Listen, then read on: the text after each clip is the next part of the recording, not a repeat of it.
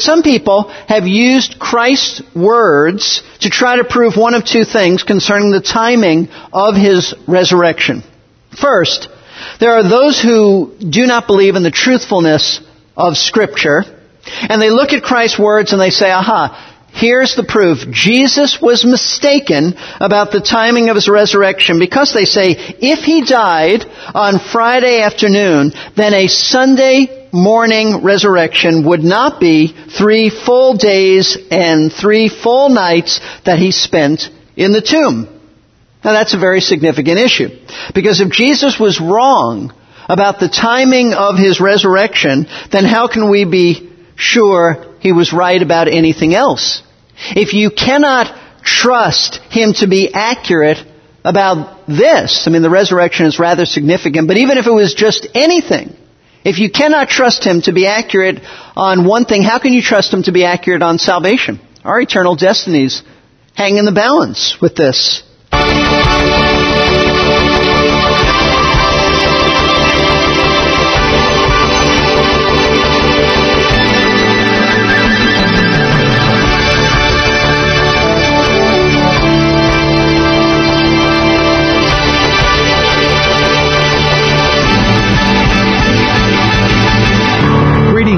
Welcome to Verse by Verse, featuring the teaching of Pastor Steve Kreloff of Lakeside Community Chapel in Clearwater, Florida. Today, Pastor Steve is going to once again talk about the symbolism of Jonah and the great fish and how that ties into Jesus Christ.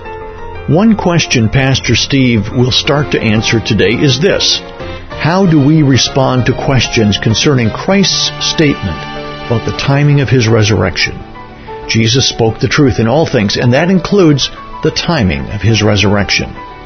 He knew exactly what he was saying. He was accurate about his prediction concerning the fact that he would rise on the third day. Since that's the case, we have to ask if we have been wrong about a Friday death of Jesus. How does Friday afternoon to Sunday morning add up to three days and three nights? Since three full days and three full nights would come out to a Monday resurrection. Let's find out. It is very clear by this statement that Jesus believed in the historical accuracy of the story in the Old Testament about Jonah and a fish that swallowed him.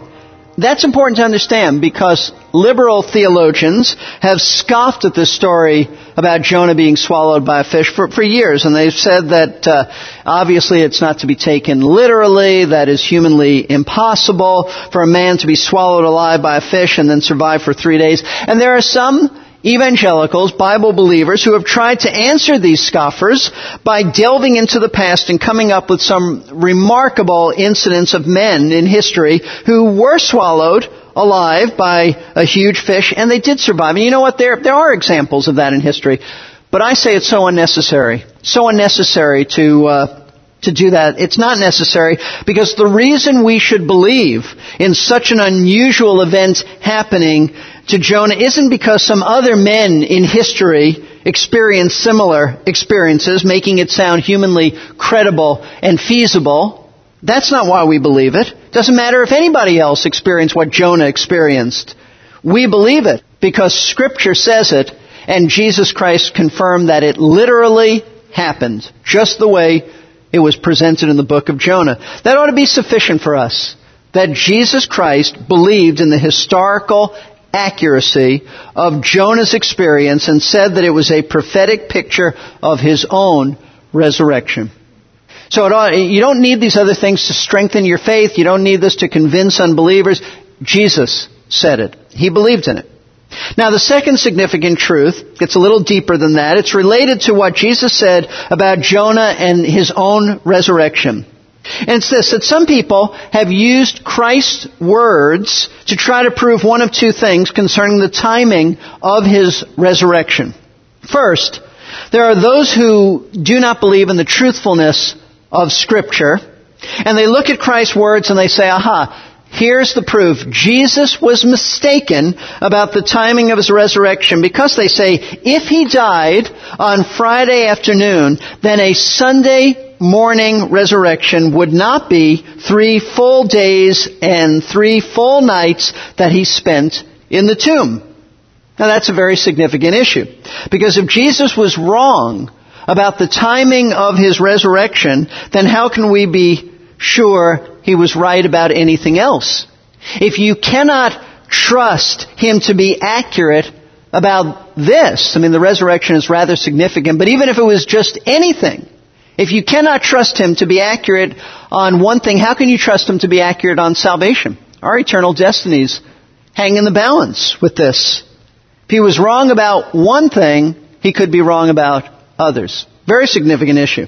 Now that's what unbelievers, unbelievers who do not trust the um, accuracy, faithfulness, inspiration of Scripture say. And then there are believers who, who do certainly believe that Christ could never make a mistake and the Bible is perfectly accurate. There are some believers who respond to this criticism of Christ's words being inaccurate by saying that Jesus certainly wasn't mistaken and to prove this, they go to great lengths to show us that he did not die, they say, on Friday, but rather on Thursday, which they say would then perfectly fit a Sunday resurrection because it would allow for three days and three nights in the tomb. Now you may think, oh, probably some fringe believers hold to that. Not so. There are many uh, very notable Bible teachers who hold to this. This was actually what I was taught at Moody Bible Institute in my theology class. The teacher believed that Jesus died on a Wednesday and uh, and taught us that. Now, how do we respond to these questions concerning Christ's statement about the timing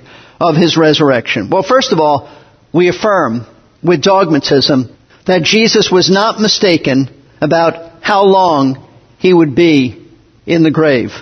He is the truth. He spoke the truth in all things, and that includes the timing of his resurrection. He knew exactly what he was saying. He was accurate about his prediction concerning the fact that he would rise on the third day. Now, if that's the case then, then we have to ask how we've been wrong about a Friday death. Should we be celebrating Good Thursday rather than Good Friday? I don't think we've been wrong. In spite of what I was taught at Moody, I don't, I don't think we were wrong on that. Um, then how, the question is, and how does Friday afternoon to Sunday morning add up to three days and three nights? Since three full days and three full nights would come out to a Monday resurrection. We know that that's wrong. We know that the Bible teaches Jesus rose again very early on Sunday, right after the Sabbath, which was, and still is, by the way, Saturday. Saturday is always the Sabbath, not, not Sunday. Well, the answer, folks, it lies in how the Jewish people calculated days. See, the Jewish people considered a part of a day as a whole day. In other words, when they spoke of a day, they weren't necessarily referring to a full period of 24 hours. The Jewish Talmud said this, and I quote, any part of a day is as the whole. Now that's what they said. It's really no different when you think about it than what we would say today if we say to someone, I'll spend the day with you. I'll spend the day with you. We certainly don't mean that we're going to be with someone the entire 24 hours of that day, but we mean only part of that day. It, it, could be just a few hours. Yet we refer to it as a day. I'll spend Saturday with you. We don't, we don't mean that wherever you go for 24 hours, I'm there. I hope we don't mean that.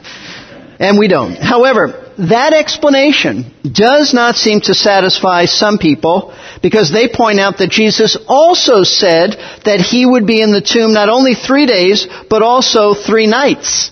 And if you add this up, they say he wasn't in the tomb three nights, he was only in it two nights. Friday night and Saturday night. Well, once again, that's really not a problem. It's not a problem if you understand the way Jewish people, ancient Jewish people reckoned time, was that they considered one day and one night to be a single unit of time. They did not divide it. In other words, three days and three nights didn't necessarily mean a full 72 hours, but rather it was an idiomatic expression that simply meant any part of three separate days. Just just units that were together. And so I wanted to go through this to affirm the absolute accuracy of the Word of God. You can trust the Scriptures and especially the words of Christ. And certainly all Scripture is inspired and everything Jesus said is just as inspired. Christ's words concerning Jonah and his own resurrection are absolutely accurate. Now that's very important not only for us, but it's very important, it was very important for those scribes and Pharisees in the nation Jesus spoke about because Jesus told the men that asked him for a sign that their eternal destinies hinged on how they would respond to the sign of his resurrection. If he's wrong about the resurrection, then he's can't be trusted about their eternal destinies. You see, in, in not receiving any of his previous miracles as signs, he knew that these men and the nation would also reject his greatest sign. What was his greatest sign? It was the sign of the resurrection because that is the greatest proof and the primary sign that validated his deity. It proves him to be the Son of God. And because they would continue to reject him as Messiah, ultimately they would receive eternal judgment. And that's spelled out for us in verse 41. Now we move on. The men of Nineveh, Jesus said, will stand up with this generation at the judgment and will condemn it because they, meaning the men of Nineveh, repented at the preaching of Jonah. And behold, something greater than Jonah is here. Now, since Jesus has just spoken about Jonah, it's very natural for him then to speak about the, the citizens or the individuals, the people that Jonah preached to. And that's the, he called it the men of Nineveh. Actually means the, the whole citizenship of the city of Nineveh. And why is Jesus doing this? Here's the point. In order to show these, these Jewish people how hard-hearted they were and their followers in light of how responsive these pagan Gentiles were to Jonah. That's his point. Jonah preached to them and they repented. I preach to you and you don't repent. I'm greater than Jonah. That's an absolute understatement. Jesus pointed out something that every Jewish person in that audience understood because they read, they were familiar with the Old Testament. They all knew from the book of Jonah that after Jonah preached to the people of Nineveh, he preached a message of judgment, that they were doomed, unless they repented. God would judge them unless they repented of their wickedness. And we're told, and I won't, I won't take the time to go there, but you should make a note of Jonah chapter 3, verses 1 through 5. It says that all the citizens of Nineveh repented. All of them, led by their, their king. They repented. That really is the greatest miracle in the book of Jonah not the fish swallowing the man. The greatest miracle is that an entire city of Gentile pagans, and I might add wicked and cruel pagans, repented in response to Jonah's preaching. Jonah, who was a disobedient, reluctant, rebellious prophet. That's the greatest miracle of this book. And the point that the Lord is saying is that they, they were so spiritually disadvantaged. And you, Israel, are so, you have so many advantages and yet they were responsive and you were not. What are some of the spiritual disadvantages that the Ninevites had? In other words, what, what didn't they have going for them? First, they were extremely ignorant about the one true God of Israel. They didn't know a whole lot about him. They didn't have the Word of God. Probably had never heard a message from a prophet or a Bible message until Jonah showed up. Secondly, even by pagan standards, the Ninevites were extremely wicked in their behavior. They, they actually were noted for being exceedingly cruel and brutal in the way that they treated their enemies. In fact, I wouldn't even say some things from the pulpit about how they treated their enemies, the brutality that they inflicted on others. They really had taken their depravity not to a new high, but to a new low. Even by pagan standards. Third, the man who preached to them Jonah, as I said, he did so reluctantly. He actually despised these people. Do you realize that? That's why when God called him to go to Nineveh, he got on a ship going the opposite direction.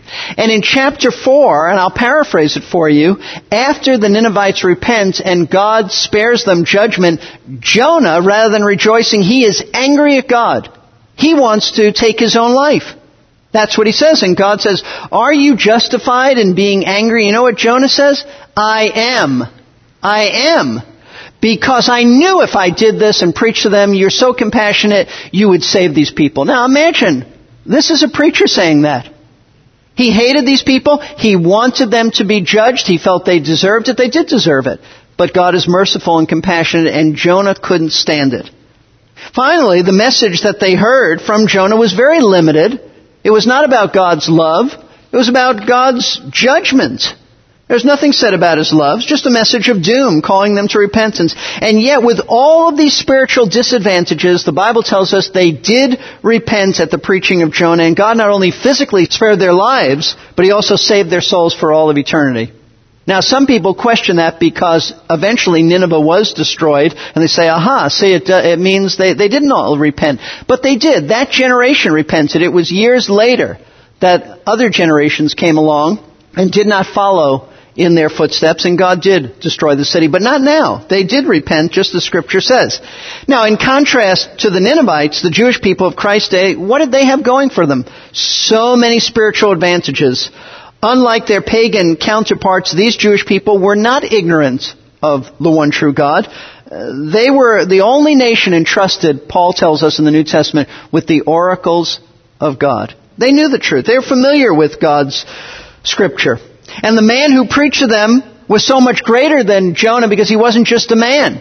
He was God himself, the Son of God, Jesus Christ, who didn't despise people. He loved them. He offered them hope. He proclaimed salvation to them. He performed compassionate miracles to validate himself. Yet in spite of all of these advantages, they refused to repent. And the point that Jesus is making to these Jewish leaders and the religious generation that followed them is that they're, they're hard-hearted. They're hard-hearted. Up to this point, they've rejected all of his signs, and he knows that they're going to reject the greatest sign, his resurrection, and therefore they will experience God's eternal judgment. And that's why Jesus said, and note this from the, from the verse we just looked at, he said, the men of Nineveh will rise up and condemn your generation. Now, the Lord didn't mean that the citizens of Nineveh are going to be the actual judges of the Jewish people in the sense that they'll be handing out eternal edicts. No, God will be the judge handing out eternal sentence. Jesus simply meant that at the final judgment known in scripture as the great white throne judgment, the men of Nineveh will be there. And they're going to stand up and they will testify against the Jewish people of Christ's day and they'll say something to the effect of, you had so much going for you and you rejected him. We had hardly anything and we believed. And we believed. You have no excuse for your unbelief. No excuse for your unbelief because in spite of, of our spiritual disadvantages, we repented at the preaching of Jonah. You had Jesus Christ, the one who is the judge right here, who's about to judge you. You'll stand before him. You had him in your presence and you said no. You said he was a blasphemer. You said he was satanic. You are without excuse. We had so little, and yet we believed. And then God will sentence them to hell for all of eternity because they did not turn to Christ for salvation and they had the opportunity. But it won't only be the Ninevites that will stand up at the final judgment and accuse that, that generation of rejecting Christ. Jesus went on in verse 42 to give another example of a Gentile pagan who was very responsive to divine truth in spite of being spiritually underprivileged. Notice verse 42. The queen of the south will rise up with this generation at the judgment and will condemn it because she came from the ends of the earth to hear the wisdom of Solomon, and behold, something greater than Solomon is here. Now, who is the queen of the south? She is referred to in the Bible as the queen of Sheba. The queen of, of Sheba. That is not just an old movie made, that is in the Bible. She's the Queen of Sheba, who we are told in 1 Kings chapter 10, she came from the faraway country of the Sabeans. That would have been about 1400 miles southeast of Jerusalem. She came just to visit Solomon and to hear his wisdom. She had heard reports that this was the wisest man in the world that this was a man of great riches because of his wisdom. This was a man who people uh, respected and heard from, and he was just incredibly wise. So she was so interested in hearing Solomon's wisdom that Jesus said that she, she came from the ends of the earth just to listen to him. She brought her whole entourage to hear Solomon. But what the Lord is saying is that this pagan woman traveled all of these miles from the ends of the earth to come and hear Solomon, but I who speak to you am God. I'm greater than Solomon. I'm in your midst. I'm telling you the wisdom of, of God's way of salvation, and you don't want it. This pagan wanted Solomon's wisdom, which was divine wisdom, but it was given to Solomon. Jesus is wisdom. He doesn't get wisdom. He is wisdom incarnate. And he said, you're not interested. Therefore, she will rise up at the judgment and she will testify against that generation that she came to hear just a man and was responsive to truth. We'll see the Queen of Sheba in heaven someday. But this generation had Jesus right there, heard him teach, heard his wisdom, and they said no. And she'll say, you're without excuse. Now, question is this. Why were these Jewish leaders and their followers so determined to reject Jesus? That's a major question that people have asked for years. Why, with all their familiarity with Scripture, and why, with their close proximity to Jesus and observing His miracles, why, why didn't more Jewish people in His day accept Him as Messiah? Why, why not? In fact, I remember my own mom years ago saying to me as I would witness to her, she said, you know, if Jesus was the Messiah, why wouldn't all the rabbis accept Him? Now, eventually my mom did pray to receive Christ, but that was her attitude. If this is true, why, why have our people rejected him over the years? Must be something wrong with him. Can't be anything wrong with us. But that's not true. What is it that caused the people of Christ's day, who knew the Bible far better than most of us know, why did they reject him? Well, the answer is really found in John chapter 3. The answer is found in John chapter 3. John, the apostle, spells it out clearly in John chapter 3 as he's quoting the Lord Jesus himself. John 3 verse 19. Jesus said, This is the judgment that the light, He is the light, has come into the world, and men, note this, men love the darkness rather than the light, for their deeds were evil. For everyone who does evil hates the light and does not come to the light for fear that their deeds will be exposed. The reason that the highly religious people of Christ's day refused to come to Jesus in repentance in spite of all of their exposure to biblical truth is simply because they love their sin and they refuse to forsake it. That, that's, that's why. Jesus said they love the darkness of their own behavior and rather than the light. So they refused to come in repentance because He is the light and they didn't want Him to expose their evil hearts and evil deeds. Because in coming to Christ, that is necessary. You must repent. You must turn from the darkness of your deeds and turn to Christ for a new life in Him. Folks, that's the bottom line reason why those who are very religious today react so passionately against Christ. I mean, why everybody does, but especially religious people. It's because they want to hold on to their sin. They love their sin. They're very comfortable in their sin. And they're, frankly, they're very comfortable in their religious environment. That's a very secure feeling to have all kinds of outward legalistic rules. Anybody can do those rules. But see, religion never touches the heart. Religion doesn't convict you of sin. Religion doesn't put its finger on your pride and lust and jealousy and covetousness and malice and say that's wrong. Religion says if you perform outwardly so as to impress others with just a list of do's and don'ts, you're fine. And that's very comfortable. That's very secure. Nobody really, unless the Lord works in their heart, wants that to be shaken up in their lives. They love their sin. They hold on to it.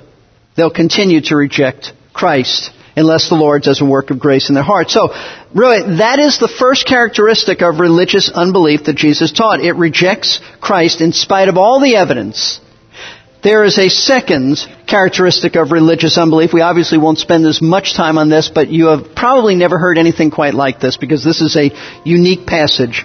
And it's this truth. The first characteristic of religious unbelief, it just rejects Christ, even though there's all the evidence there. The second characteristic of religious unbelief is that religious unbelief leads to most love stories will touch the heart and leave the reader or viewer with a warm, fuzzy feeling. Today, Pastor Steve highlighted a love story that was actually quite ugly. That is, the love a human heart has for sin. The reason the highly religious people of Jesus' day refused to come to Jesus in repentance is simply because they loved their sin. Jesus said they loved the darkness of their own behavior rather than the light. Jesus was the light and they didn't want him to expose their evil hearts and evil deeds. That's the bottom line reason why people today react so passionately against Christ. They want to hold on to their sin. Those of us who have come from darkness to light should have hearts that are filled with compassion when we share the gospel with those who are still in darkness. The next verse by verse broadcast will be the last one in our series, so please join us next time for Verse by Verse.